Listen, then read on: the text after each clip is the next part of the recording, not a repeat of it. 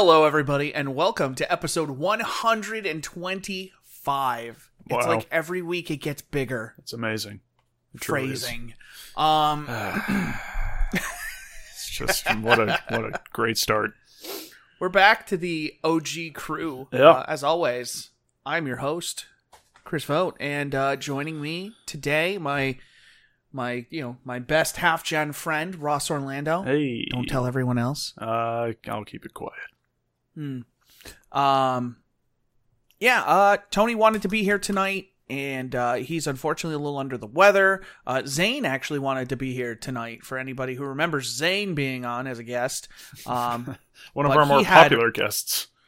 Yeah, actually, yeah. Yeah, it's for you know, when less is more, and he's been on like one or two, and I think those episodes are legendary. Yeah, you know what? They're up there. Yeah. And Nat cannot be reached for comment by press time. But we're still here to talk about video games. Yeah. That's a thing that we do. Yeah, and Chris, you know, last week I was talking about how I've fallen out of love with games. Breaking my heart. I know. It was breaking my own heart, man. Luckily, I found a couple to rekindle it for at least a while. Boom. Let's hear them. So this past weekend, I was actually in East Rutherford, New Jersey. My college was playing a rivalry game and somehow booked out MetLife Stadium. So I was there.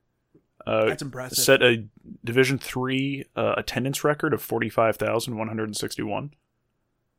It was weird. Wow. Yeah. For Ithaca? Yeah. Yeah. Really? Yeah. Who'd they play? Cortland. It's called the Cortica Jug. It's called the biggest little game in the nation. I don't know. It's Division III football, well, so I never had fun going, but I had fun there because I drank a whole bottle of Jameson before I actually went to the stadium.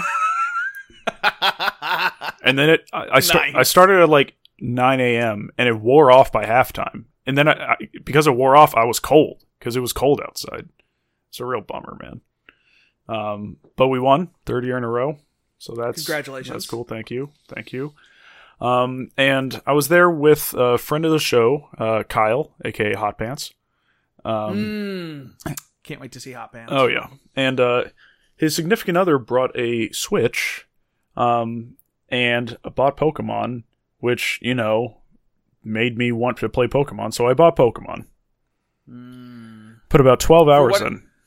Tony told me prior to the show that he finished Pokemon. Oh, wow. This weekend. Wow. Yeah, so more information on that coming from him. Next week. A man with a plan. Maybe not next week, because Thanksgiving. Well, he said he'd write something. So. Oh, okay, cool. I just don't know when that's going to be. Sure. I guess it's whichever one of you gets there first. So, yeah, I'm about 12 hours in. I think I'm 5 gyms in. I like the game, man. Like, it's so easy to hate on things. And I think some of the kind of bile that's been going around Sword and Shield, I think some of it is warranted, but I think a lot of it isn't. And yeah, I've been having fun. Although I will say, there's only one Pokemon in my party that I'm really attached to. And it's not the starter. Okay. So I went with Sobble as my starter. He has a pretty cool second evolution. Yeah, he turns into like My Chemical Romance emo kid. Yeah. And then his like third form is just like, oh, I'm this elegant, suave guy who gets a water attack called, I think, Snipe Shot, where he just points at someone and like a water cannon shoots out of it. So finger guns, yeah. I was gonna pick Grokey, but now I have to consider this. I would say Grokey definitely has the coolest final evolution out of all of them. Okay, all right, cool. He definitely looks the coolest. Man, I'm kind of thinking about getting it. It's fun. It's like, it's Pokemon. The thing is, like I kind of feel like that would be a fun game to stream. Oh and yeah, just be like, hey, I'm gonna name my Pokemon after you guys, but then I'm, like, stuck playing it on stream, and, like, I'm in the middle of the outer world. We'll save it for my stuff, and I'll tell you everything I'm in the middle of. Yeah. And yeah, because Game Freak still hasn't mastered the ability to have more than one save file. so you wouldn't be able to have an offline playthrough. But yeah, it's weird. I think this is going to be a me thing, and I think I'm going to be in the vast minority. But the fact that your entire party always gets experience kind of takes away some of the attachment I have. Because back red, blue, yellow, gold, silver, like I would bond with my Pokemon because I would be like grinding each one to an even level, because that's what I do with Pokemon in my party. They all have to be equal. And now you really don't have to switch out really, because the Pokemon in the battle gets a little more experience, but like everyone pretty much stays even.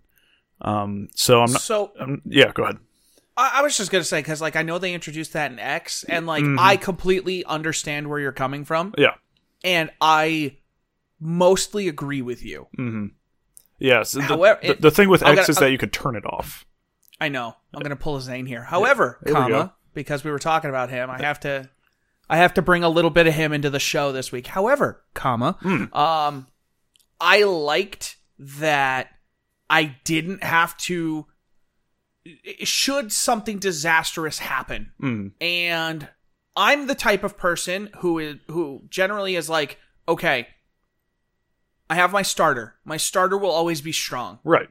And then I pick another Pokemon and I'm like, you are my new best friend. And in this game, it's going to be tough because it's going to be a Flareon and it's going to be a Talonflame. And I'm going to have to balance that. I haven't seen any Talos yet. What? Fletchinders? I don't know if you... I haven't seen... Or Fletchlings? I haven't seen any. Fletchlings? Maybe they haven't been Sword, but they're not in my game. Wait, you bought Shield? Yeah, I bought Shield. Oh. Now I need to decide which one I want to get. Because everybody I knew was getting Sword. Yeah, there is a cool, first flying, Pidgey equivalent that's Final Evolution. Looks sick, and is steel flying. Okay, hold on. Yeah, this is important. Investigative journalism. Yep. Fletchling and Sword and Shield. Do you not make the cut? Dude, the thing is adorable and then becomes a fucking monster. Yep. What was that, Gen 7? Oh, man. Don't even get me started on gens. I'm not that much of a Pokemon fan to remember which Pokemon were introduced in which gens outside of the first two, really. Oh, there's no Chimchar.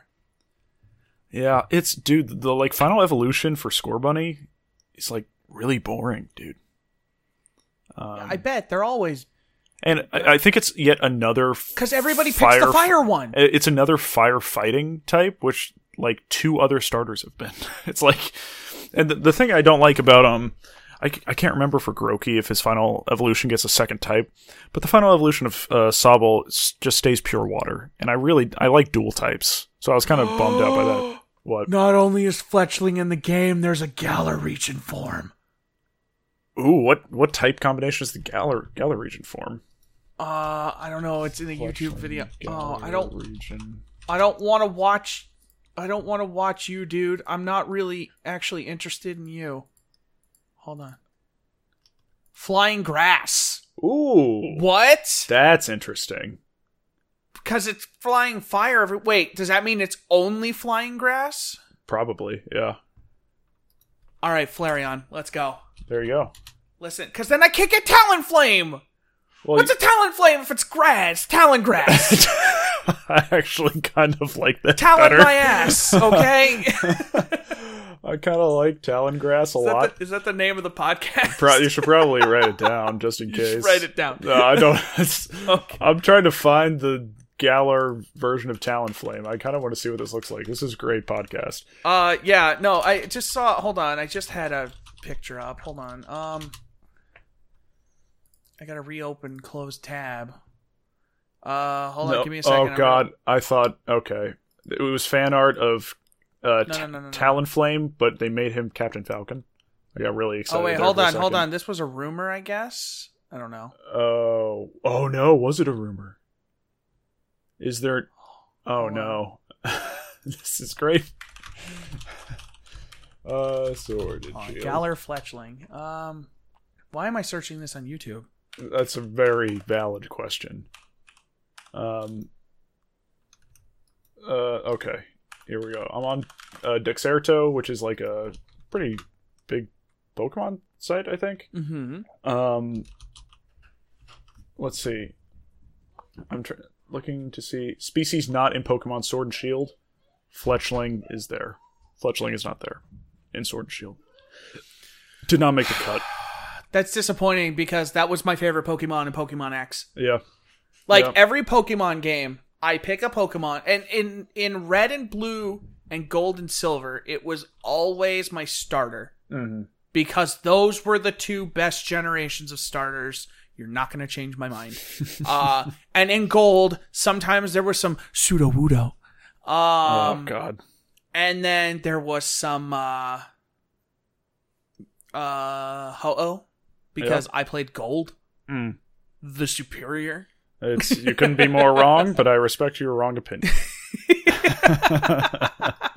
Everybody loves their Pokemon games. It's true. I gotta double check which Pokemon are different in each version, because I gotta figure out if I'm gonna get Sword or Shield. Yeah, I'm probably gonna end up getting it. I got so close to getting Sword solely for Sirfetch'd or whatever Farfetch'd evolution is. Yeah, so that's close. What I was thinking about. But I went with Shield just because. Someone trade me a Farfetch'd. Yeah, we'll trade, bud. Well, no, but I need somebody to trade me if I get Shield. Well, if you're gonna, I think the Shield guy looks cooler. I don't care what anyone says. Yeah.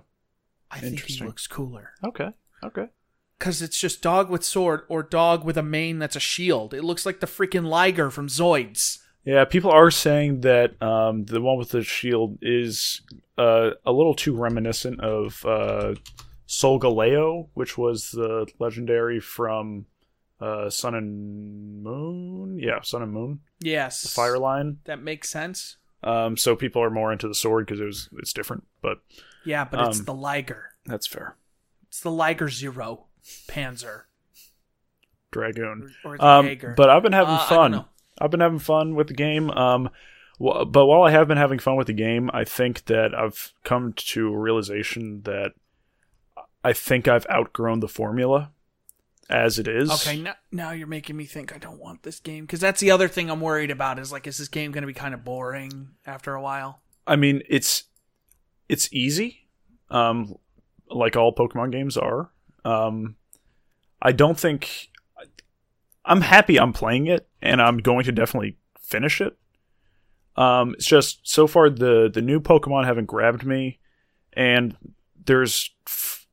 like in the wild, it seems like there's just too many repeats of old Pokemon. Like when I play a new generation for the first time, I want a party of new Pokemon.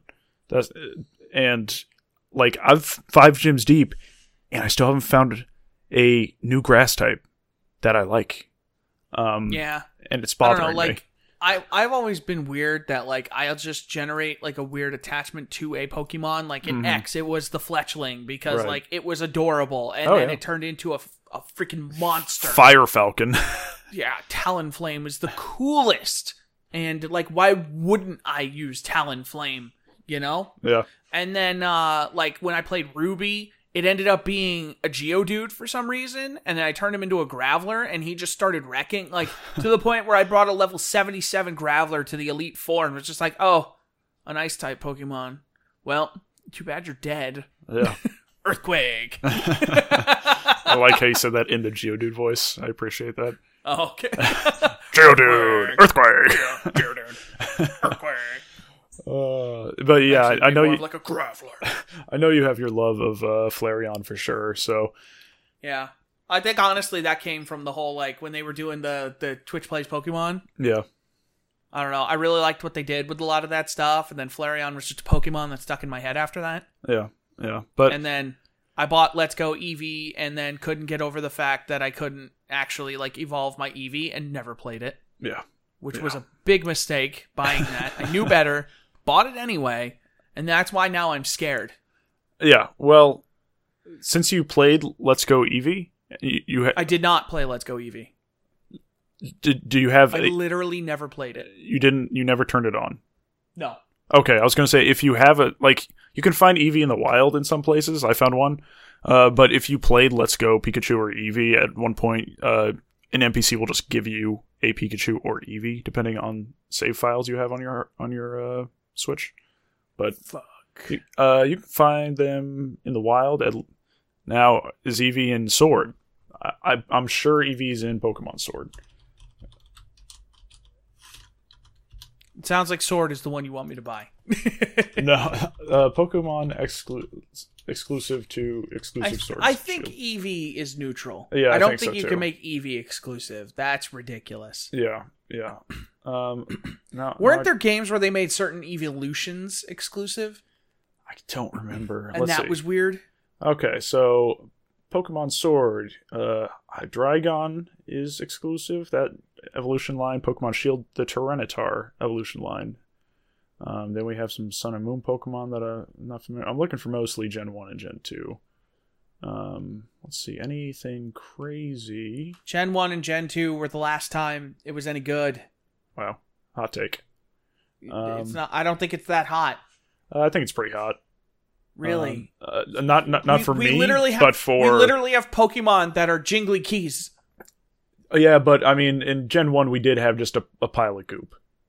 Like, yeah, but we have beer goggles for muck is muck. At least, it was relatively creative, dude. Like they're just looking at like objects in the room at this point for Pokemon. Ah, oh, Jesus. Well, there's a pencil here. Do we have a pencil Pokemon yet? We could just make a pencil. How about a cup, a drinking cup? Like, let's just do this. I've got this cute anime girl statue. Let's make a sexy flower Pokemon. That's not weird, right? Right? So I've done some raids in the wild area, and those are fine. I heard that the NPCs love to bring in Magikarps, which is my new favorite thing. That's pretty good. I've just played with real people, but that's great. Yeah, NPCs. There's almost always like a little girl who will bring a Magikarp. But I like the region a lot. I think if a few of the environments are actually really pretty. Like there's a forest environment that had these like fluorescent like mushrooms lighting your way. I think the game looks good.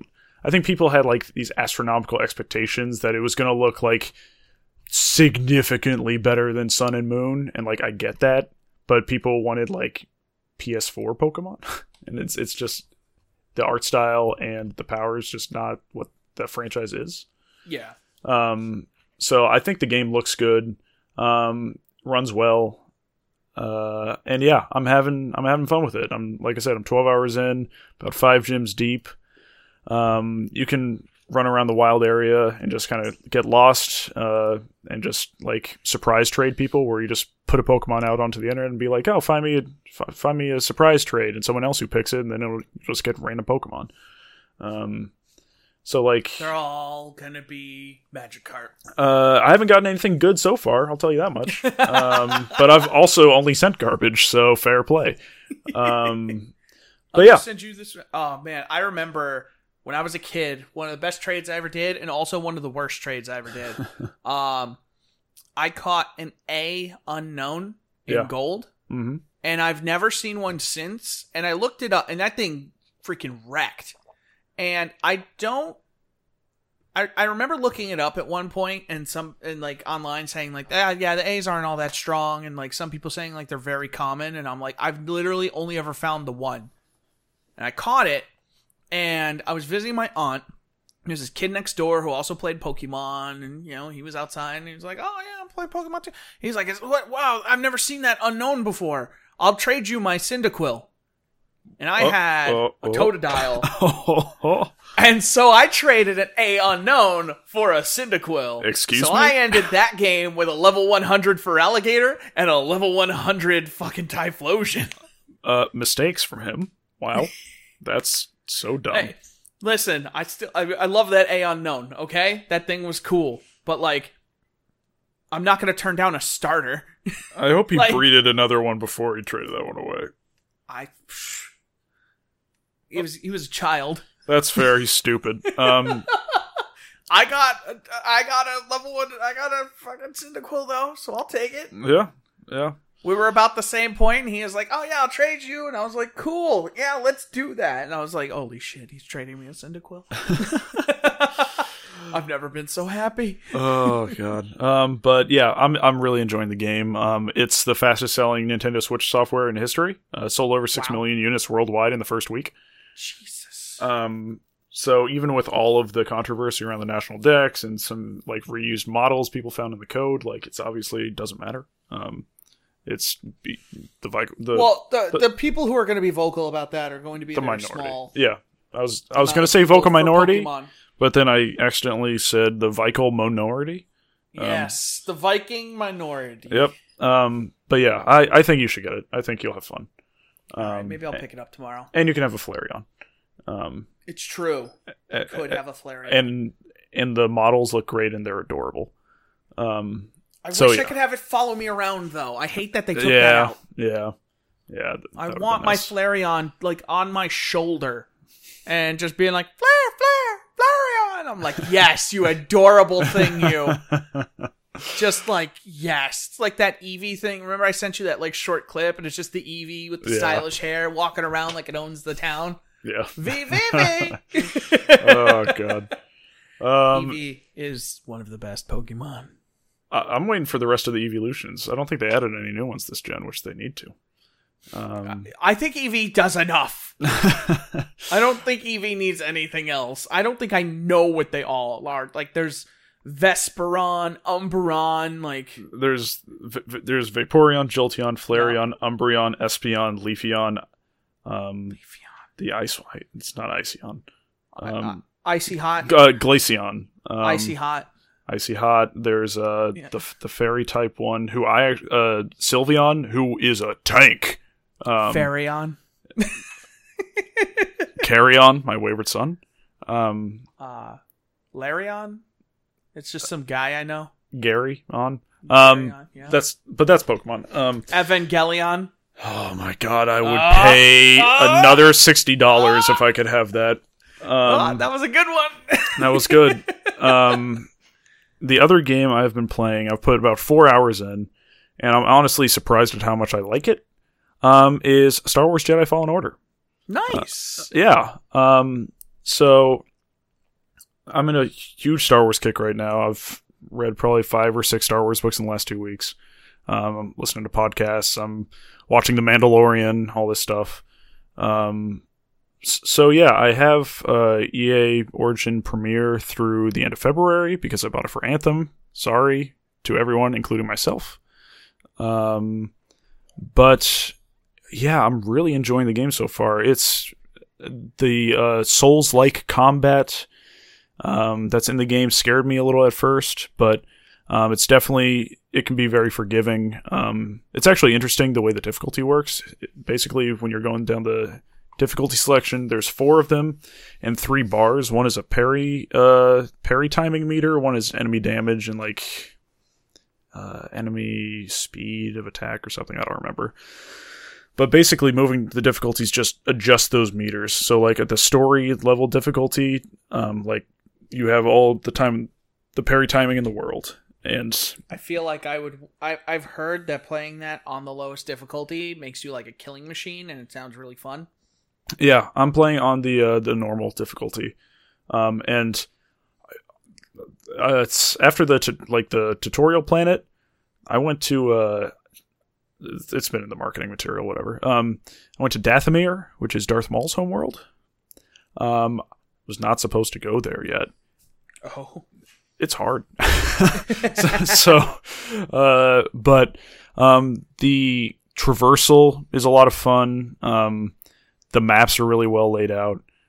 The puzzles I've come across have actually been fun, and I don't like puzzles, so that's something. And unless they're jumping puzzles. There's like wall running and stuff. No, I mean like you don't like puzzles unless there's jumping puzzles. Oh yeah, Guild Wars 2 is the best platformer of all time.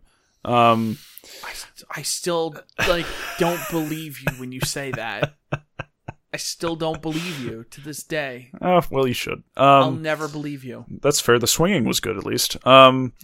But the story has me intrigued so far. The voice acting is phenomenal. The performances are really good. And just from my early time with the skill tree, I already feel myself becoming more powerful and I feel like by the end of the game, you're not going to be like Star Killer from Force Unleashed, because that's not the story this is telling. This is a Padawan who was like 12 or 13 when Order 66 happened, and he's just been surviving ever since. So of course he should feel relatively weak. He's a Padawan, but yeah, I'm really, really liking that game. I'm bummed out that I'm going to be away from my computer all next week, and I'll have to wait to play it again. If only there was some kind of streaming service. If only there was a Switch Pro. And if only the game was on it. Yep. Yeah. All of these ifs. But that's... They're going to have to. I know. If they want to keep getting ports. I know. But yeah, that's what I have been playing, and I've been having fun. Excellent. How about yourself?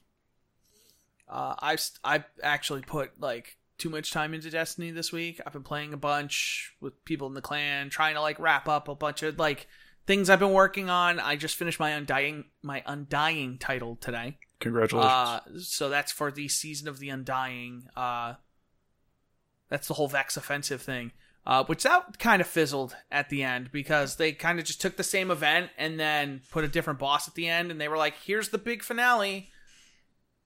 And I was just like, oh, that's a bummer. Oh yeah. No, it was pretty, it was kind of a letdown, but, you know, it was no big deal. I killed the Undying Mine 3 times and went and finished something actually just a couple minutes before you got on to record. I got my title. Nice. Congratulations, sir. Thank you. I'm working on the Harbinger title, which is the one for Shadowkeep, which required me to complete the dungeon without dying, which I did. 2 of us actually did it at the same time. We did a 3-person fire team, and we managed not to die through the whole thing. Which is funny because every other time we died like repeatedly. Like multiple times once we died the first time. But clean run, no big deal. I need to run it solo now, though. Oh, you have to run it solo to get the title? Yep. Woof. There's also a separate thing, not part of the title, but there's an emblem for running it solo flawless. Wow. They also have that for Shattered Throne. Do you see yourself Forsaken. Getting those? The Pit of Heresy is a lot easier than the Shattered Throne. Gotcha. So I really want this title. I think I can do it. Yeah. Like I'm at the point right now where I'm like, you know what? I'm feeling my power in the game, and I'm like, let's just see how far I can go. You know? Like, what have I got to lose? So I'm thinking maybe like a couple times a week, just go in there, play till I die, see how I feel, go in again. You know, and just play it until either I get it or I give up, you know? There's other stuff I got to get to, though. Like, I got to finish out, like, getting all the items from Shadowkeep, which I just got one I was missing right before we got on here, so I'm working on that. I would really like to get that title, because that, I think Harbinger sounds, it's just a better word to have next to my name, you know? It is a great word. Like, Harbinger is a good word, you know? Mass Effect 2. Yep, Mass Effect. Yep. Like, you know, oh, I'm the Harbinger. And I'm just like, oh, shit, that guy. Yeah, you are. But yeah, so I want to get that because that title feels a little more substantial. Like, it feels a little more like that kind of proves something about me as a player compared to Undying, which is more like it's a good title, but it's definitely something like it was designed to be completed within the time frame of the season.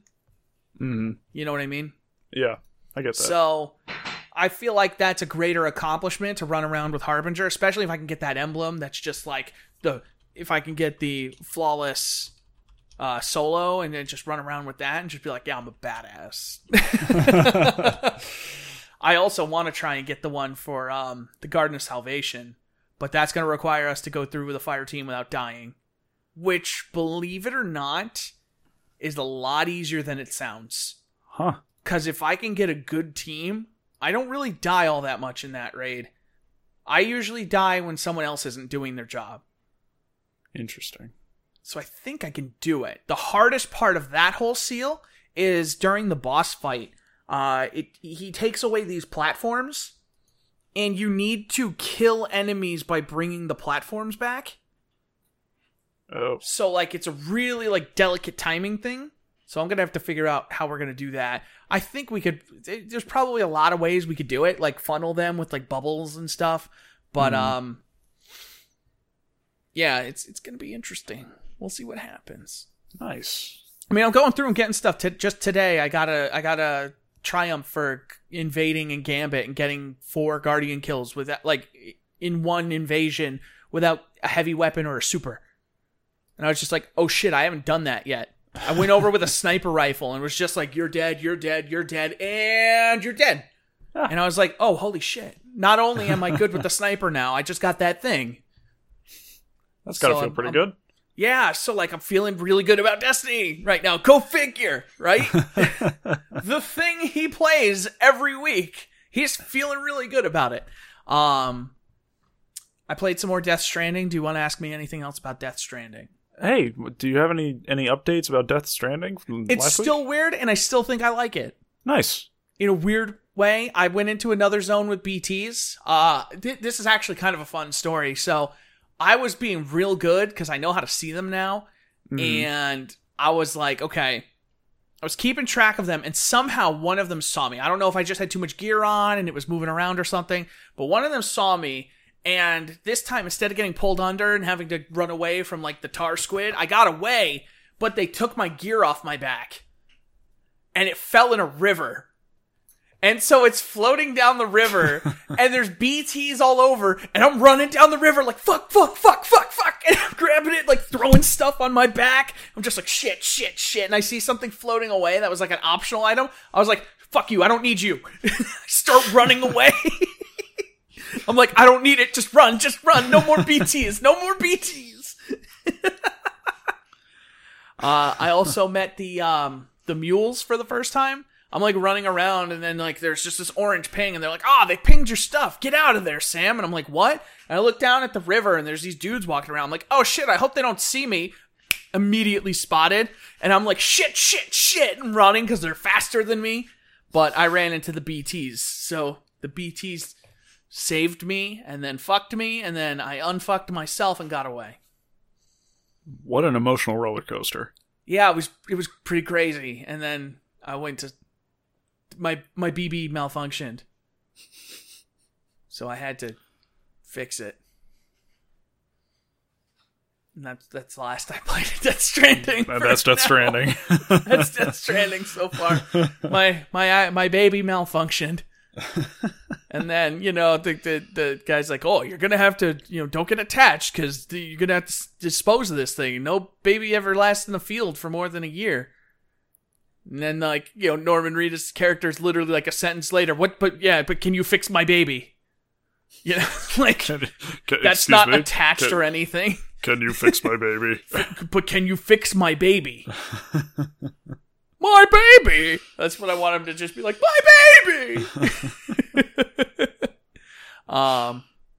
Yeah, Death Stranding's a weird game, and I think I like it in a weird way. We'll see what happens, you know, when I get more time in. I think I'm like 5 or 6 hours in. Okay. Something crazy like that. I'm trying to get my hands on a lot of games as the end of the year comes up. Mm-hmm. I dabbled in some Devil May Cry 5. You know, that game you gave me. Months ago. Yeah. Yep. I also got Modern Warfare today from TJ because he bought a graphics card and wasn't going to play it, so we did some shenanigans, and now I have Modern Warfare. So I'm going to get hands on that soon. Hopefully, something to talk about next week. Nice. But that game is good.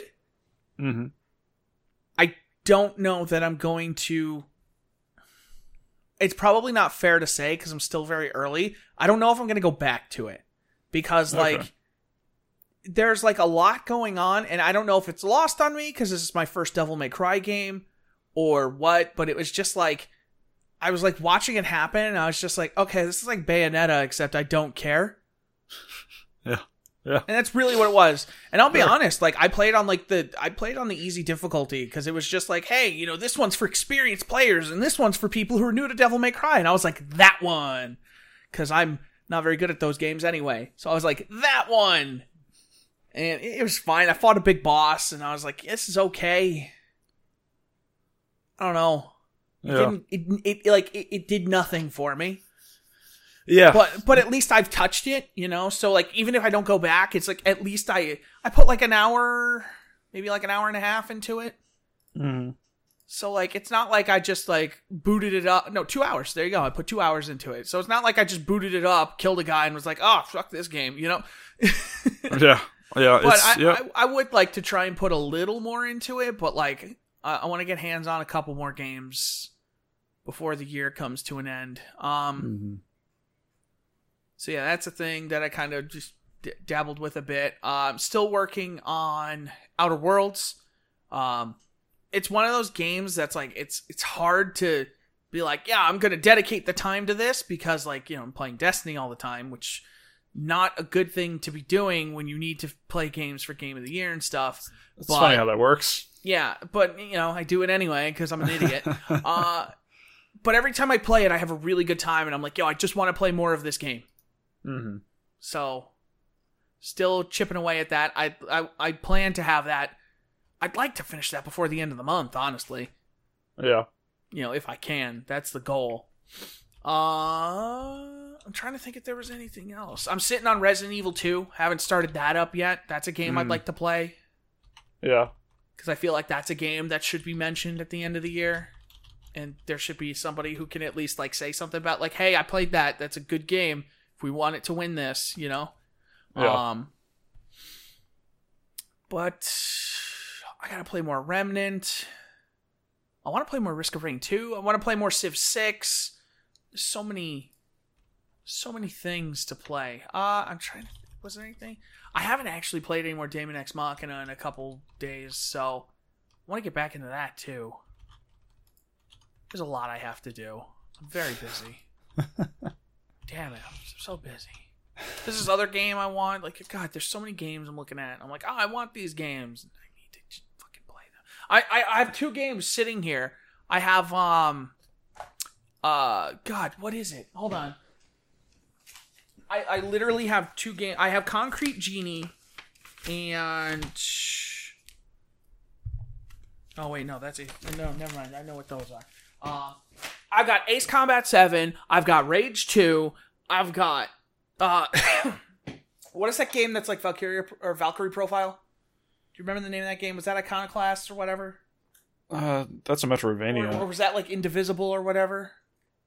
Oh. There's some weird title. Now it's going to bug me. Oh, God, where are they? Okay, I found them. So these aren't technically mine. Oh, good. Theft. Unsponsored. Gamefly, if you want to sponsor, I looked into that because there was a way to sign up for that, and it looked real complicated, and I didn't think anybody would use it, and I was like, I don't want to deal with this. Yep, I respect that. I was like, yo, if I can get something to help pay for the site, and then it was like, this looks like a lot of work for a whole lot of nothing, and I'm not going to do this. Oh, there's Concrete Genie. I need to cancel Gamefly because that's... Maybe I'll keep it for another month. I tried to cancel and they gave me a month for $1. And I was like, well, I'm not going to not take the month for $1. Or no, they gave me a free month. That's what nice. It was. They gave me a free month. They're like, please don't cancel. Here's a free month. And I was like, well, I can't leave now. This game's going to bother. It is Indivisible. And I want to play it. Yeah. I also want to play Days Gone again. So fuck me. It's not enough hours in the day, man. It's not. Not. I wish I could just take a paid month off and play all these goddamn games, but I can't. If only I had a source of income from a website I wrote for. Patreon. Dream the impossible dream. We need a Patreon so we can all work part-time. We need a Patreon so they can let us work part-time. That would be great. If you guys want to support Half Gen, let us know. Tweet at NightmareCV.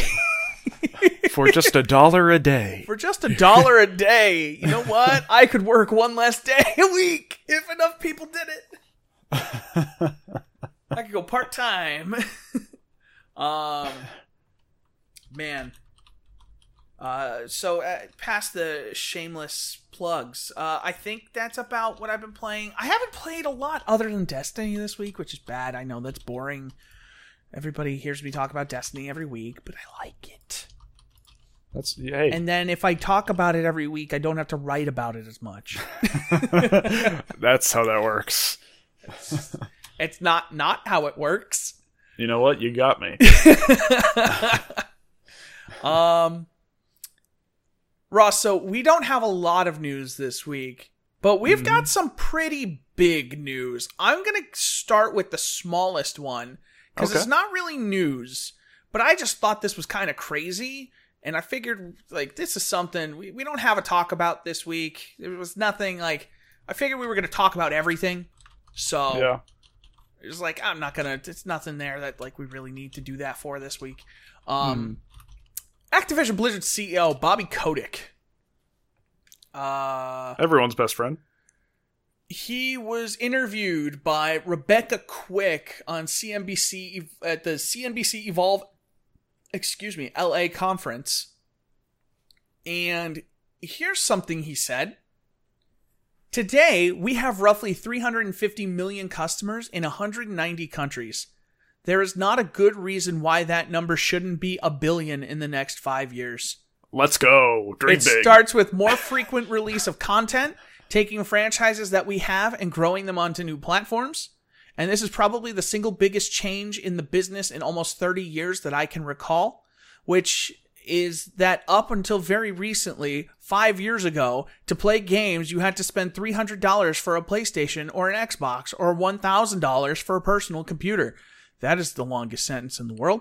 Did he say personal computer? He did say personal computer. Brilliant. Yep.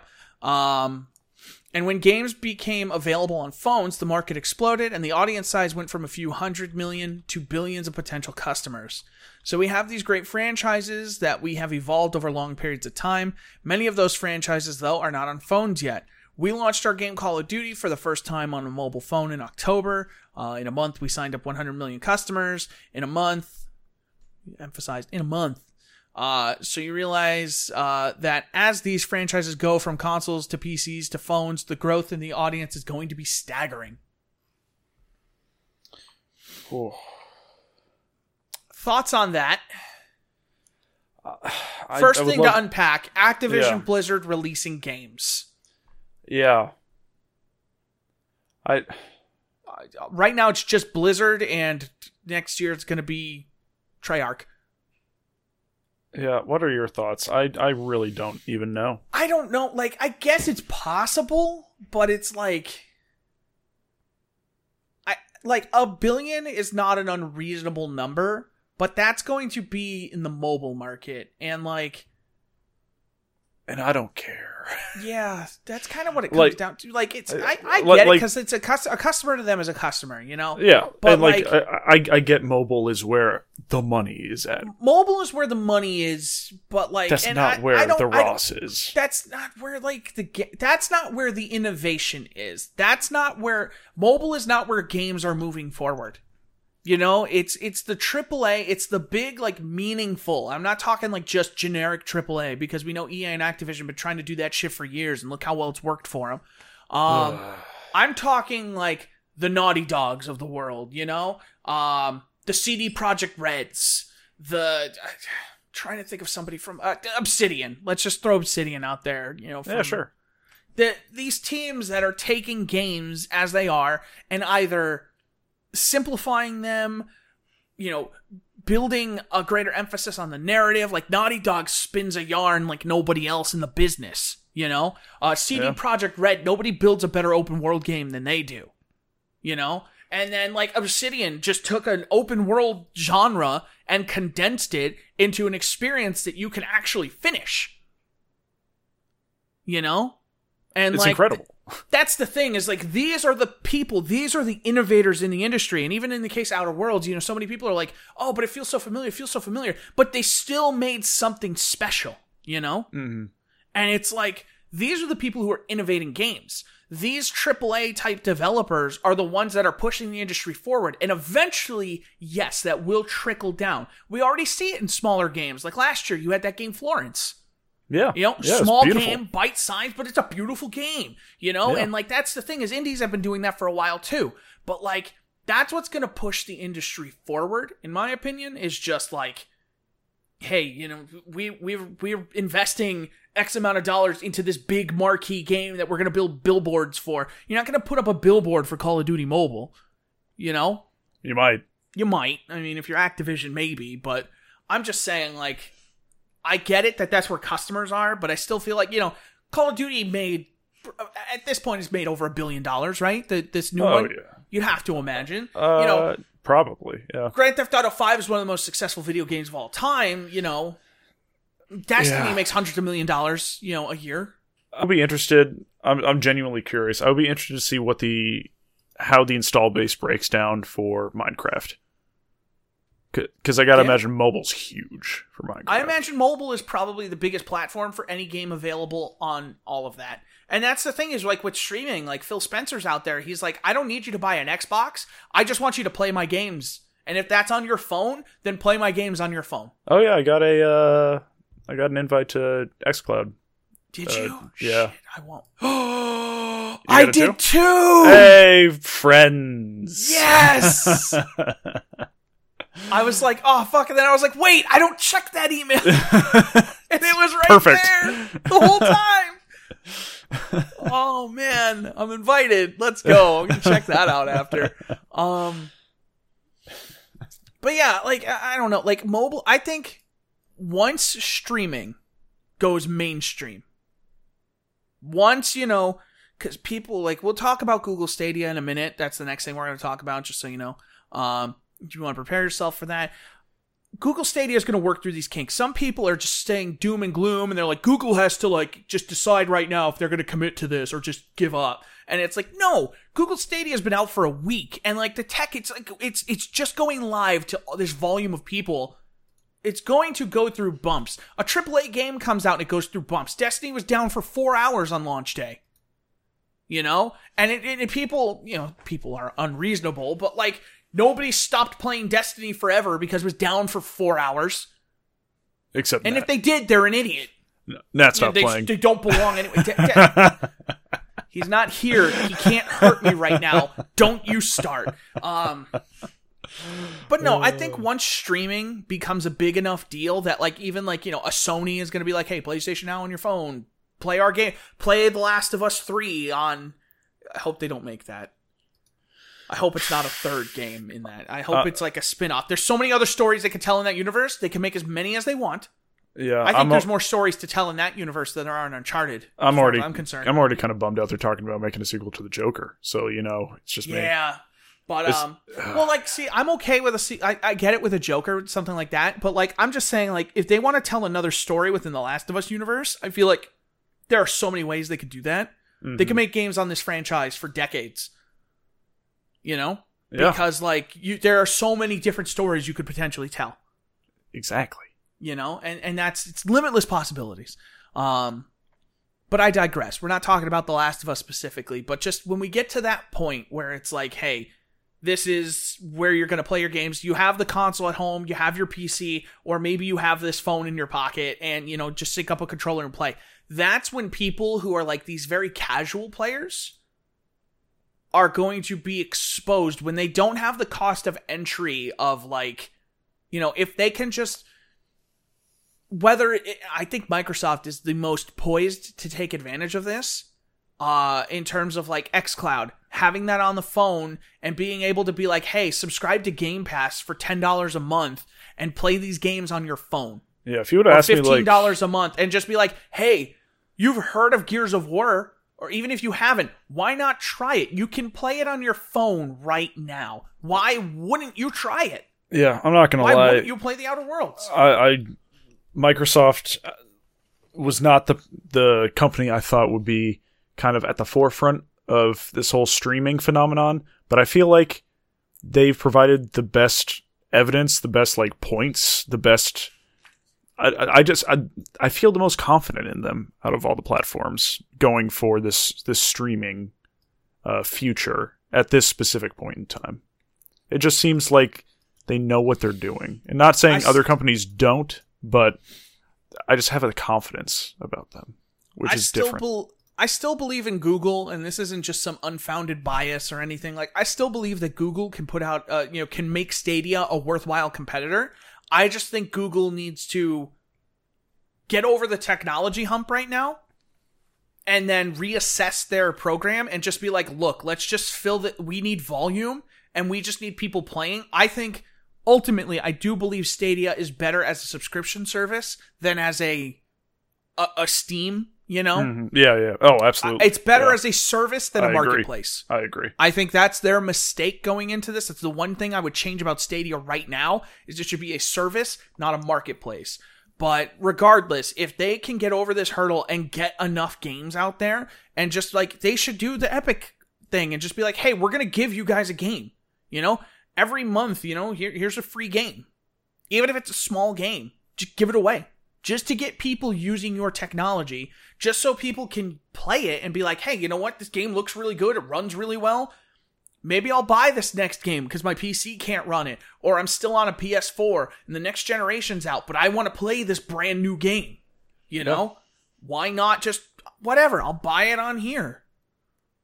They need to convince people of that, and that's the difference between them and Microsoft, is Microsoft has the backing of like, hey, if you buy the game, or if you have Game Pass, did you hear they're bringing xCloud to Game Pass? I did hear that. We talked about that last week, right? Yeah, we did. Yeah. We did, yeah. So, like, that's the thing, is they're going to be like, here's this library of games. And that's the thing Stadia is going to be missing. And that's Microsoft's ace in the hole of just be like, why not just come try our service? If you're subscribed to Game Pass, just try it. Yeah. But, yeah, so we'll see. Activision needs to figure out, you know, if they're going to go it alone or if they're going to side with somebody. Mm. I mean, hell, if Google can sign Activision, if Google can somehow convince Activision, Blizzard, to be like, hey, put your games on Google Stadia, that changes things. Yeah. If the next Call of Duty comes out on Google Stadia, maybe that changes some minds. You know? We'll see. We shall see.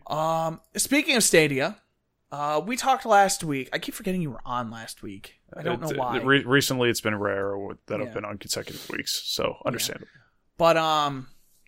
But good old Jeff Keighley had an announcement shortly after we recorded. It was Sunday. So a couple days after we recorded, we talked about how flat the lineup was for Stadia. So there was 10 games initially, or 12 games initially, 12, and they just added 10 more. Mm-hmm. So here's the full list. Are you ready? Okay. So this is day one. Assassin's Creed Odyssey, which I believe wasn't there yet. Attack on Titan, it was, I think, was missed. Oh, no, was it? Do you have the original list? No, but I can get it. Yeah, just so we can, for the sake of comparison, Stadia, you're going to tell me if it was on there. Titles. I would do like 10 launch titles. Yeah, I think this, let's see. Yeah, okay, I got it. Okay, cool. Okay. Assassin's Creed Odyssey. Okay, that was there. Okay, Attack on Titan Final Battle 2. That was not there. Okay. Destiny 2, the collection, was there. Yep. That's also available with Stadia Pro, so you get that just by the subscription. You don't have to buy that. Farming Simulator 2019. That was not there. Final Fantasy 15. That was not there. Was not. Football Manager 2020. Was not there. Grid. Was not there. Guilt. That was there. Just Dance. Oh, hell yeah. Kine. Yep. Metro Exodus. Nope. Mortal Kombat 11. Yep. NBA 2K20. Nope. Rage 2. Nope. Rise of the Tomb Raider, I know, was there. Red Dead Redemption 2. Yep. Samurai Showdown, also available Stadia Pro. Yes. Shadow of the Tomb Raider was there. Thumper was there. Tomb Raider 2013 was there. Trials Rising and Wolfenstein Youngblood. Yeah, so out of the 10 that they added a bad game with the Youngblood. Yeah, a genuinely bad game. Mistakes were made. Follow Google Stadia. Realized I wasn't. Yeah, it's like, I don't know. It's still kind of disconcerting that the lineup is this small, I feel like. Especially when Microsoft's out there, like, you know, not even publicly testing, and they're just like, hey, you know, we've got 50 games. Yeah. And now we got Madden. And the fact that they like panic added 10 right before is like, they had to have known that many games wasn't okay at launch. Especially with some of these are old games. Like, Honestly, I'm going to be real with you. I don't think Google super cares about the lineup yet because of how the service is. Like, this is still the founder's launch. I think they're just out here trying to prove the tech. Mm. And then they're like, yo, the games will come later. We just want to make sure that the tech is working for people. That has its own problems because then you're not drawing enough of your user base, but it's a bad first impression. Yeah, but like it is what it is. Yeah, I don't think they're in any danger of anything. I think it's just been like a week. Yeah, I think it's just like a... Not even a week. It came out on the 19th. It's been 2 days. Like, God, It's been 2 days, man.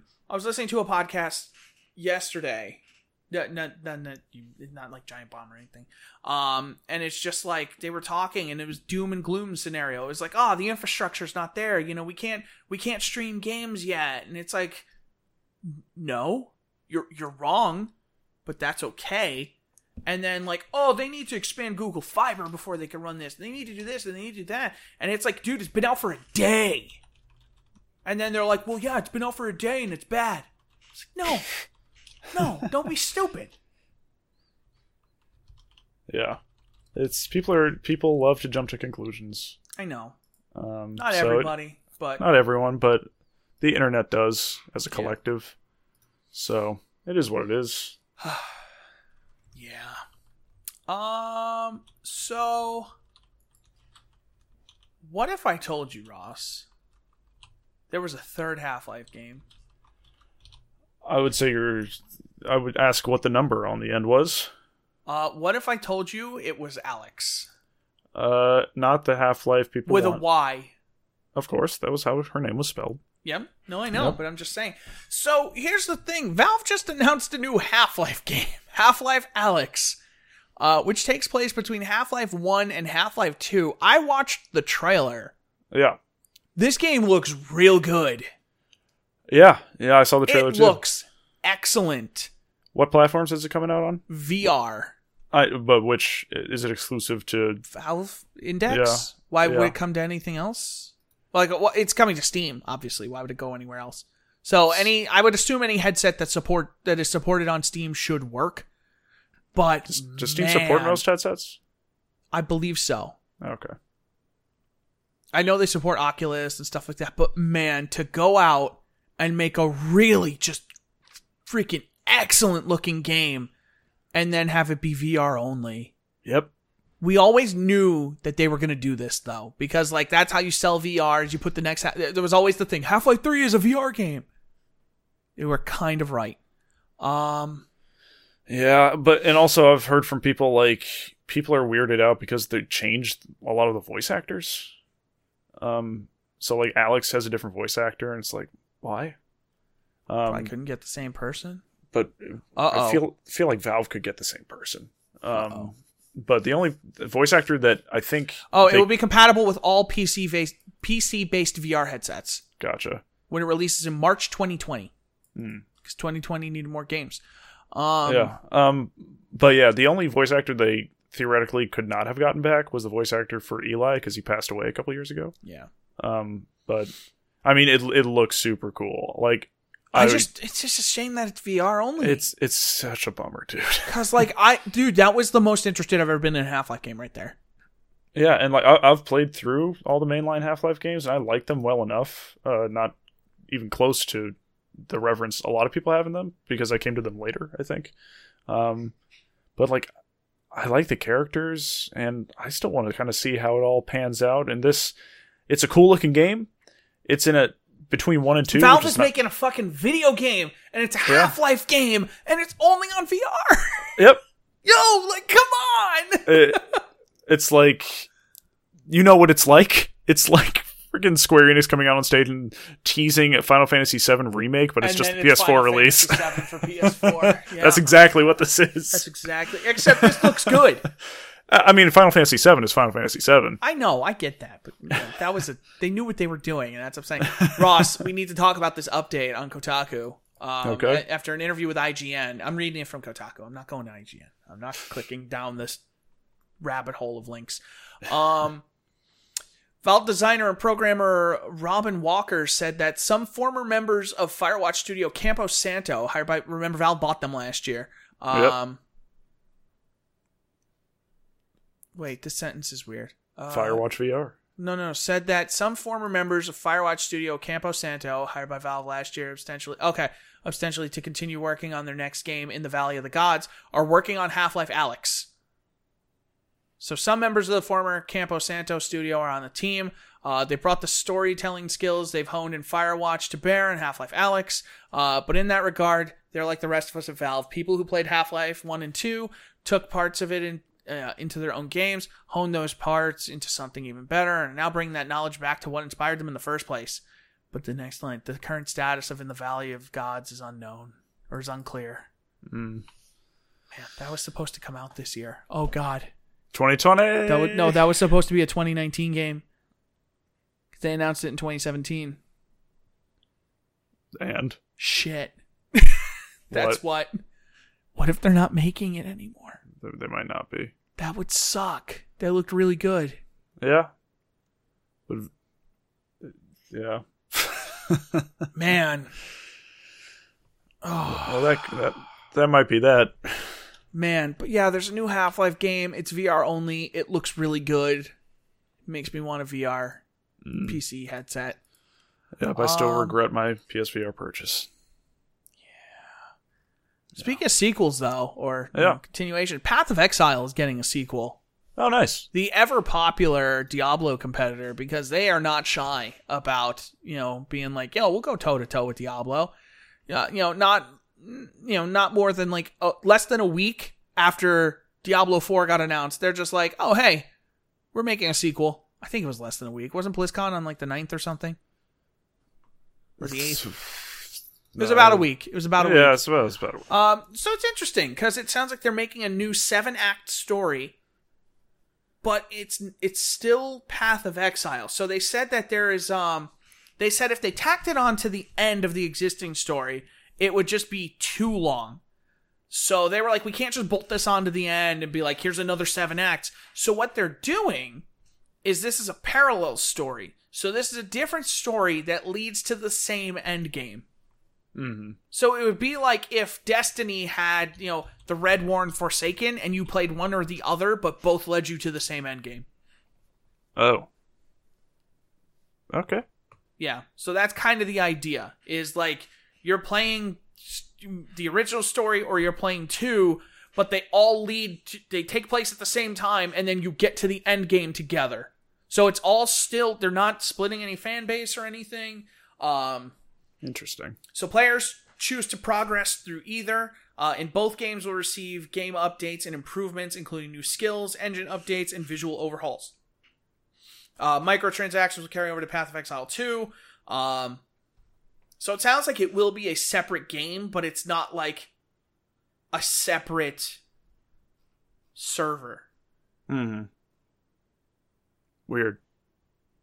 I'm okay with that. Yeah.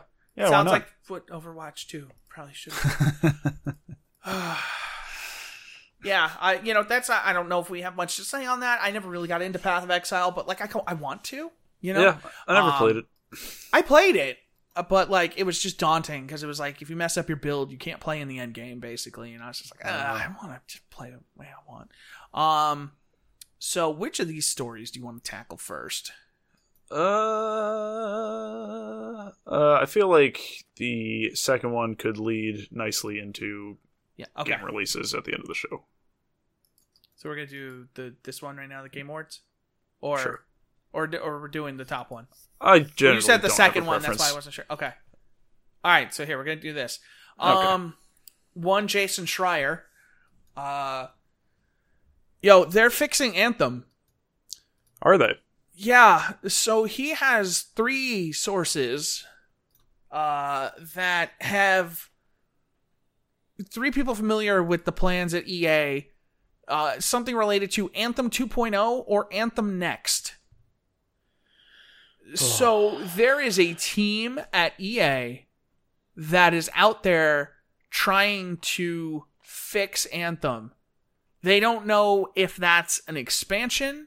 They don't know if that's a sequel. But there is some team out there 100% dedicated to making Anthem finally work. Wait, Anthem next, you said? Anthem next, yes. They're apparently approaching it from like a No Man's Sky perspective. I was just about to say, wasn't there No Man's Sky next? Yep, so they're looking at it like that, and they're just like, we don't know how it's going to be, but like, there is going to be... EA is doubling, tripling, quadrupling down on Anthem. They put way too much money in that to just scrap it. It's not just that, with the reputation being what it is right now, it's like, if that's just a black mark. And yeah, it's like, if you fix it, it might be worth the money that you invested.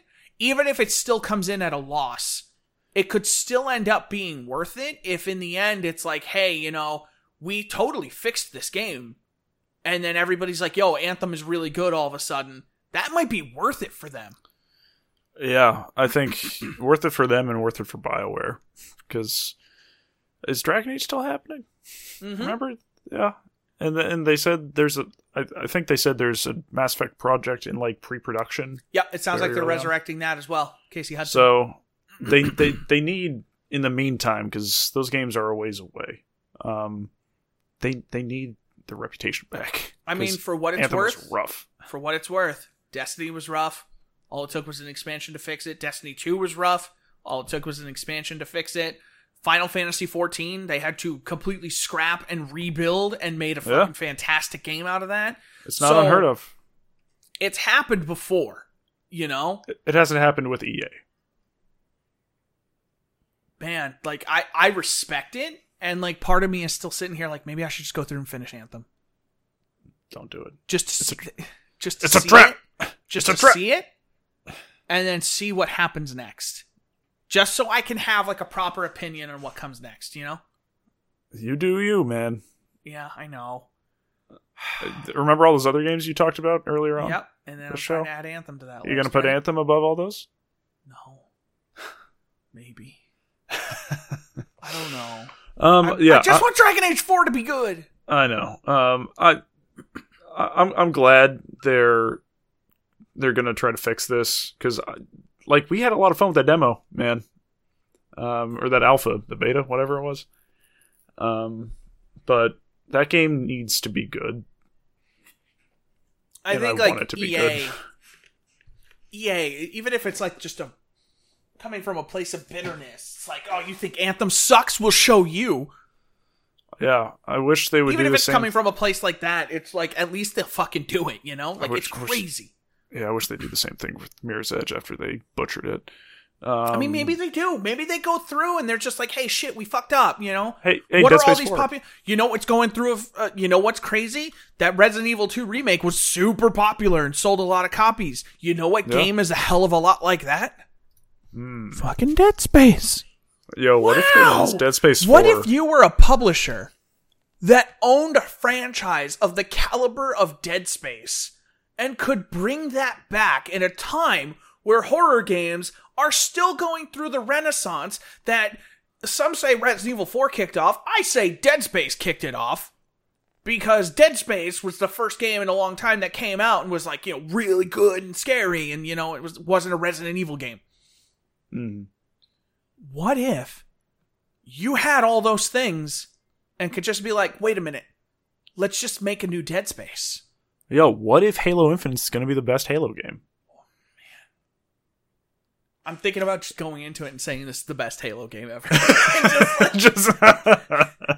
Instead of like, but I did that with Halo 5. I was like, yo, this is going to be the best game ever. And then I was wrong. What if I go in, instead of saying that it will be the best game ever, saying it is the best game ever? There you go, confidence. And then just like, you know, just convincing myself that like, no, this is the right move. Yeah. That might be the play. I don't know. I respect the move, though. I respect that EA is even considering like that there was enough talk that this got out. Like, yeah, Anthem was. I would love for EA to come out next year at like E3 and just be like, "Hey guys, you remember Anthem?" and have everybody boo and just be like, "You know what? We deserve that," and just have him own it and just be like, "You know what? We delivered the game, so here's, you know." For everybody who owns Anthem, we're going to do this. We're going to release this expansion that's going to set up the future of Anthem. You're going to get it all for free. We're going to rework all this stuff. Like, I basically want them to do like a 1.5, give it to everybody for free who owns Anthem, and just be like, look, guys, we're putting our cards on the table. If you want to try it, it's there. If you don't, you don't. But we're doing it regardless. And I, like, if it's good, that's going to save the game right there. That yep, right there. If EA could go on a stage, own it, not try and be like, you know, we got a lot of great feedback, some of it constructive, you know, like, no, own it. That's the thing they need to Bethesda. Do is own it. EA needs to go on a stage in front of everybody and just say, we fucked up. And I think people will respect them for that if they can just do that. In more ways than one. Yeah. Stop making your developers use Frostbite. I would like to bring up that I think Order runs on Unreal. Three of their EA's highest rated games in the past like year have been from Respawn A, and none of them run on Frostbite. And none of them run on Frostbite. Fallen Order runs on Unreal. Titanfall 2 ran on Source, and I think Apex runs on Unreal. No, Apex runs on the same engine as Titanfall 2. Okay, so still Source. Yeah. Because that was one of the things is they had to rush Apex out because it was still running on Source. Gotcha. So they were like, before it gets irrelevant, we need to get it out. See how good games can be if you don't force your developers to use an engine that's designed that's for one. I'm so mad. The new Need for Speed is good. That runs on Frostbite. Certain genres work well. Better. Even if my quarterback keeps getting called for penalties on special teams. It just sounds like you need to get good. My lead blockers don't exist, but that's okay. I played Madden. That was the other game I played. I knew there was something else. I had a funny story. I had a funny story. I made a running back because I think I told you last week that I made the running back and I play on all Madden because like I wanted a challenge. Mm-hmm. So I'm in the second season of this player's career, right? And the prior season, like, I got a combined, like, maybe 110 yards against the Titans because, like, they just pounded me. They had Jarrell Casey just gets off of run blocks, and he's in the backfield by the time I touch the ball. In the first quarter, I had runs of 65 yards and 74. I just broke off two long runs. By the end of the first quarter, I had, like, 191 rushing yards. And I was just like, I'm going for the record. And I fucking did it against the Titans, who kicked my ass the season prior. And I ran for 334 yards on like 43 carries. But it was still like a 7.7 average. And I was just like, yo, fuck the Titans. Because I'm in the Texans. Yo, my blockers, as much as I complained about them like the season prior, this was week 1, mind you. They blocked their asses off, except for my left tackle. He still sucks. Is it Jesus? No. Oh. I wish. No, I watch him, and he runs downfield, and, like, I'm waiting for him to block, and he just, like, kind of runs towards the sideline instead of blocking. And I'm just like, all right, just go fuck myself. But no, yeah, I beat up my rival, and it felt good. And on all Madden. Nice. So, yeah, I feel like I'm going to break that franchise now, though, because like now I'm unstoppable. Yeah, it's real weird. Every time it's on the hardest difficulty, and I still can't just have a fucking reasonable career. I was like, yeah, I'm gonna get 1,400 rushing yards this season. I got 343 in the first game. Yeah, I think I can do it. Yeah, probably. Oh god. Yeah, that was my other game I played. It's my funny Madden story for this season. Ross, we're going to start from the bottom on this one. We're going to talk about some of these because I have opinions on this. God, there's so many. We're going to skip content creator, esports. We're going to skip... we'll start with Fresh Indie, okay? Okay. All right. So, the Game Award nominees and categories have been released. We're going to go through these real quick. And just kind of, you know, let's maybe pick a winner because that's coming up. You know, and we can talk about this again later if we want. Fresh Indie Developer, Zaum. I don't know if that's how you or Z-A-U-M. I've heard that game is phenomenal. Disco Elysium, Nomada Studio for Greece, or Gree. I don't know how you say it. Dead Toast for my friend Pedro. Excuse me, Mobius Digital for The Outer Wilds. I've heard that game is fantastic. Yep. Excuse me, Mega Crit for Slay the Spire. Nat wanted to nominate that for Game of the Year last year. And House, which is a great developer name, for Untitled Goose Game. I think Untitled Goose Game will win because of popularity. My personal pick would be Mega Crit. I think Slay the Spire could. Yeah. It's... you said Mega Crit, right? That would be my choice. Yeah, I think we both have the same one. Mobius Digital Goose Game will win. I think Mobius Digital has a chance, though, because The Outer Wilds has generally been, like, extremely really well received. Positively received. Yeah. Best performance. This is going to be a tough one for us. Do you want to switch off categories? Reading? Sure. Yeah, go there. Okay. Best performance. We have Ashley Birch for Outer Worlds. I know you love her. Yo, you need to play the game, if nothing else, just to hear her. She's fantastic. Yeah, I have to add her to our Game of the Year list. Courtney Hope from Control. Laura Bailey, Gears 5. Mads Mikkelsen, Death Stranding, which they abbreviate to DS for some reason. Nintendo DS. Matthew Perretta from Control, and Norman Reedus from Death Stranding. I don't know who Matthew Perretta played. He might have been... I wonder if he was the director or if he was the janitor. Yanni the janitor. Yeah, I have no horse in this race. Ashley Birch.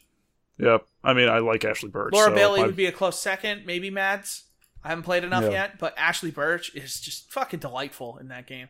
Yeah. Best audio design. So, hold on, who do we think will win? Probably Mads will win. Probably. Norman Reedus. No, Mads. I think Norman Reedus is way more popular. Yeah, but I don't think he's as good. I feel like these awards don't always go to who should win. You're right. I'm saying who I think will win is Norman Reedus. Hey, we won last year, though, because God of War won. It's true. It's true. Was not Red Dead. Best audio design, Call of Duty Modern Warfare, Control, Death Stranding, Gears 5, Resident Evil 2, and Sekiro. My vote would, even though I'm not a huge fan of the game, after trying to like it a lot, I would give it to Control. I think the audio design of that game when you're walking around that place is haunting and fantastic. I don't think Gears 5 should win. I don't. That's the first thing. That's the only game on this list that I think is not a great choice. They're all good. Yeah. I think Call of Duty will win because it's the popular choice, or Death Stranding. Because they're the two most marketed games on that list. For sure. My vote is Control. I will agree with you on that. Next up, Best Score Music. We have Cadence of Hyrule, Death Stranding, Devil May Cry 5, Kingdom Hearts 3, and Sayonara Wild Hearts. I think Cadence of Hyrule will probably win, because it's Nintendo and it's Zelda. Sayonara might. And then I literally haven't played any of these games, but I've watched enough Cadence of Hyrule where it's just classic Zelda. I think that will probably win. Remixed. Yeah. Best ongoing game. Oh, Destiny I wonder which 2. Game has your vote. Destiny 2. Moving on. It will probably be Apex or Final Fantasy that wins. The other, or actually, Fortnite. Not Fortnite. Fortnite will probably win. I was about to say, hold up. Final Fantasy or Apex probably should, although I don't think Destiny 2 is a slouch. Shadowbringers is considered one of the best stories ever told in a Final Fantasy game, let alone an MMO. Apex Siege is no slouch either. I know, but Apex Legends is the hot new. Is it still hot? I thought it dipped for a while. The hot new Battle Royale. Fair. Fortnite will win because children. Siege will not get the recognition it deserves. Destiny 2 will probably get as much recognition as it deserves. Even though I love that game. Final Fantasy or Apex should win. I'd probably say Final Fantasy, but Fortnite will win the popularity contest. Yeah, my vote would go just personally, even though blah, blah, blah, haven't played all these games, blah, blah, blah, would be Final Fantasy 14. Yeah, I just don't think Destiny 2 will win because Shadowkeep is an expansion for the fans, and so people coming to that for the first time or whatever, they're not going to get it. Yeah. So that's why I don't think not this year, maybe next year. Yeah. Best multiplayer game. Apex Legends, Borderlands 3, Call of Duty Modern Warfare, Tetris 99, and The Division 2. Tetris 99 has my vote. Call of Duty wins. Borderlands is a close second. There we go. One of those two will win, Borderlands or Call of Duty. And I'm calling the upset with Tetris 99. Tetris 99 probably should. Division 2 doesn't even belong on there. I don't think that game is all that good. Contemplating putting that on the biggest disappointments, not because it's a bad game, but just because, man, it did nothing. Yeah. Best sports / racing game.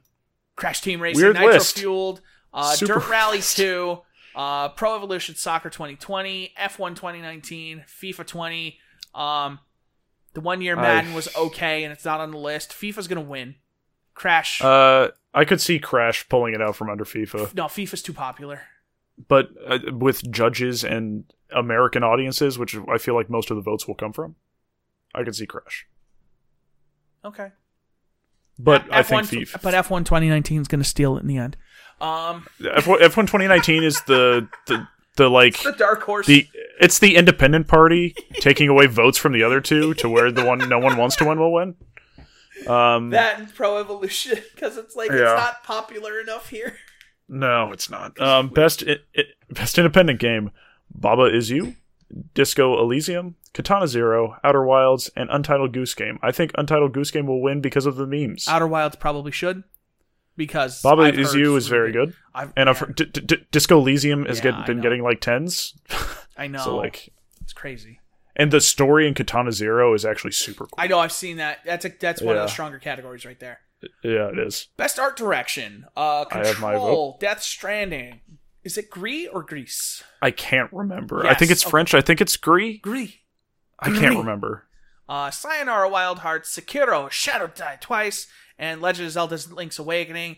Zelda will win. Control should. I think in my final say, I said Gris is the most beautiful game I've ever seen. Gris has my vote, hands down. Well, we both agree Zelda will win. It will probably win. Yeah. Either that or the hardcore audience pulls deep for Sekiro. Yeah. But Zelda will win. Zelda. I think Control should. Agree. I'm okay with that, though. Yeah. Next up, there's another narrative game I gotta fucking play. The first one on that list. Yep. A Plague Tale: Innocence, Control, Death Stranding, Disco Elysium, and The Outer Worlds. I literally have no horse in this race. Control. I could see Death Stranding winning because Death Stranding. I don't think anyone will actually know what the narrative... I'm sorry, I'm leaning away from the microphone. I leaned back, and I don't know why I did that. I don't think anybody's going to actually know what the narrative in that game is because nobody will have finished it. Control, I think, should win. Power of Keeley. Outer Worlds will be my second... Outer Worlds will be the popular vote. I think that will win because it's a short enough game, and people will kind of get it right away. Mm. Control probably should win because it's crazy. Yeah, it's just crazy, and I just wish I liked the gameplay more. Yeah, it's a real bummer. Okay. Yeah. So I think Death Stranding will win. Yeah. Somehow. Best esports: CS:GO, Dota 2, Fortnite, League of Legends, Overwatch. League of Legends might be on people's minds enough to win this. Yeah, because they announced all those games. Yeah, Fortnite will win. League of Legends should. Yeah, even though like I didn't watch any of Season 2 of Overwatch because the Boston Uprising are a joke of an organization, I still respect the hell out of what they're doing. Yeah. I don't think they're going to win, though. No. I don't think Fortnite so. Fortnite will. League probably should. Yeah. Best game direction: Control, Death Stranding, Resident Evil 2, Sekiro, Shadows Die Twice, and Outer Wilds. I could see Sekiro taking this category. I could see that as well. Outer Wilds, I feel like, is sporadic enough that I don't know if people will play into that with direction. Resident Evil will probably win. Yeah, because it's the biggest name on that list. Yeah. Next up, always vague. Yes, games for impact: Concrete Genie, Gris, Kind Words, Life is Strange 2, Sea of Solitude, Gris. I could see Life is Strange 2, just name recognition. Gris should win. And I've actually heard really good things about Life is Strange 2. I still think Gris should win. I throw my lot in for that. I love Gris. Yeah. I'd be happy if it won. Best strategy game: Age of Wonders, Planetfall, Anno 1800, Fire Emblem Three Houses, Total War Three Kingdoms, Tropico 6, and Wargroove. Fire Emblem should win. Yeah. Fire Emblem, done. That is the correct answer for both. It's a joke that Fire Emblem's not in the Game of the Year nominees. Yeah, we're going to get to that. Here we go. Chris's favorite category.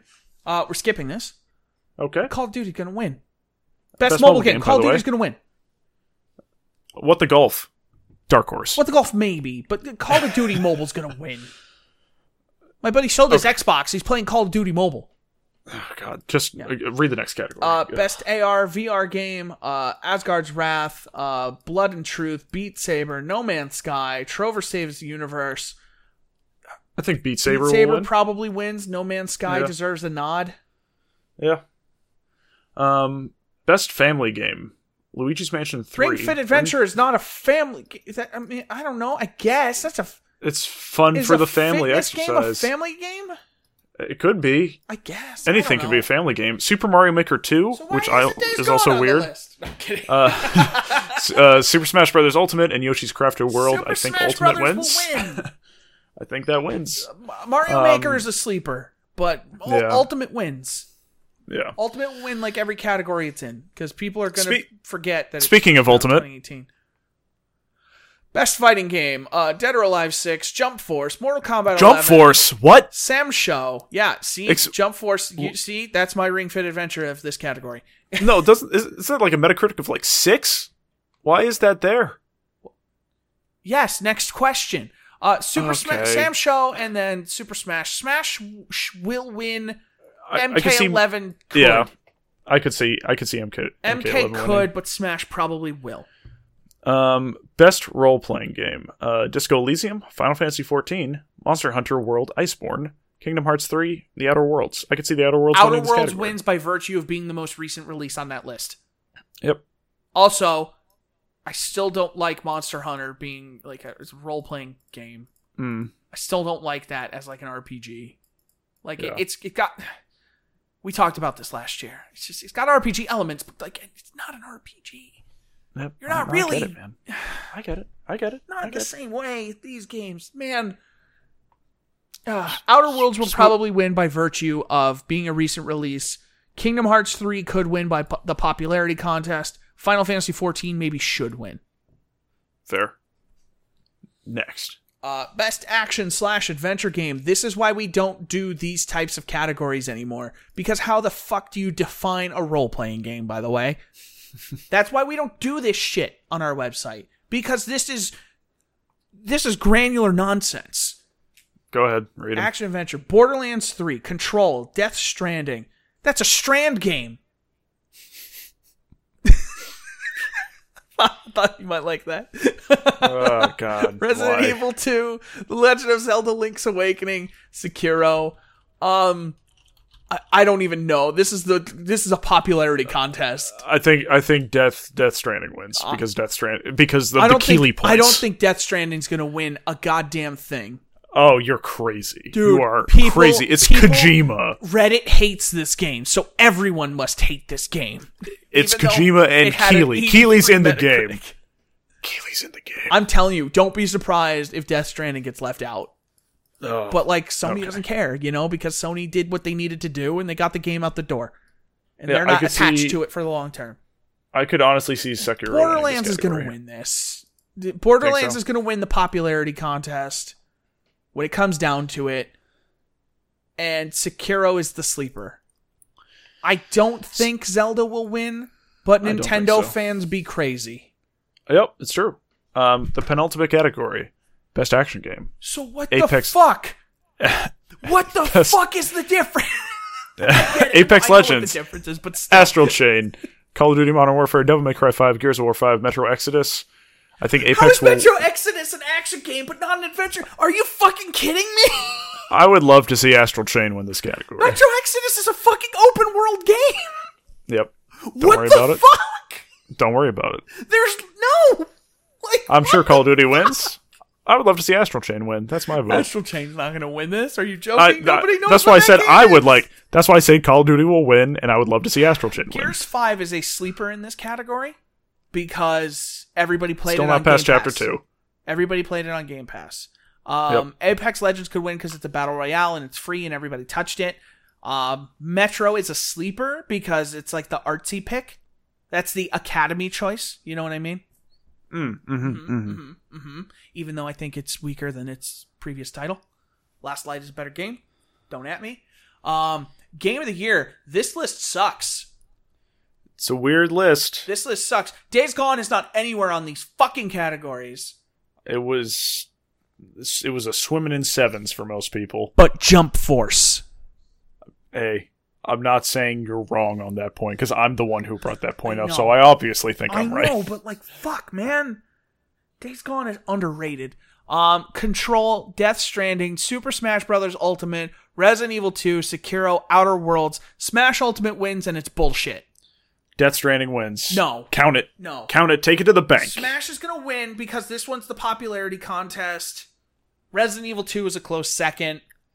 Nobody cares about Control in this list because Resident Evil 2 and Smash Ultimate are on it. And then Sekiro is a sleeper for third. And there's no Fire Emblem. And there's no fucking Fire Emblem. So that's the Game Awards. And there's... I'm upset there's no Ultimate Alliance 3 anywhere on here. Like, there's no Jedi Fallen Order because I missed the cutoff. Risk of Rain 2 isn't on this list anywhere because I guess it's early access, but still, that's bullshit. Like... Fuck, man. Well, let's wind down with some upcoming releases for next week, Sunday the 24th. I'm only watching this for the announcements. Through Sunday the 30th. I'm watching it as a scoreboard to see how I do. Are we gonna do like fantasy fucking Game Awards? I feel like should we do fantasy Game Awards? When are the Game Awards? I missed the 12th. Hold on, let me reopen the tab. 1 second. That's my company holiday party. December 12th. Crap. I'm finishing the podcast, wife. I get it. You're pointing at your wrist. Yes, I get it. We're finishing up. Hi, Allie. Chris says hi. I didn't do anything wrong. Remember when I said this one should be short? I was wrong. Yep, you're wrong. So releases for next week, there are none, and that's been our episode. Genuinely, on the Kotaku list, there's no games coming out next week. I know. So yeah, that was episode 125. Yeah, we did it. Another one in the books. Yep. Boy, as we get down to the end of the year, remember our Game of the Year awards. We actually wait till all the games come out before we do ours. So Smash Ultimate doesn't carry over into the next year. There we go. So expect that maybe closer to the new year. But be excited. Yeah. We're working on that. We're working on some special stuff for you guys. With new consoles coming out, let's just say, there's another spreadsheet in action. There's always a spreadsheet. But yeah, thank you all for listening. Thank you for your continued support of the site. And we'll catch you on the next one. Have a good one. Bye-bye. Yeah, bye.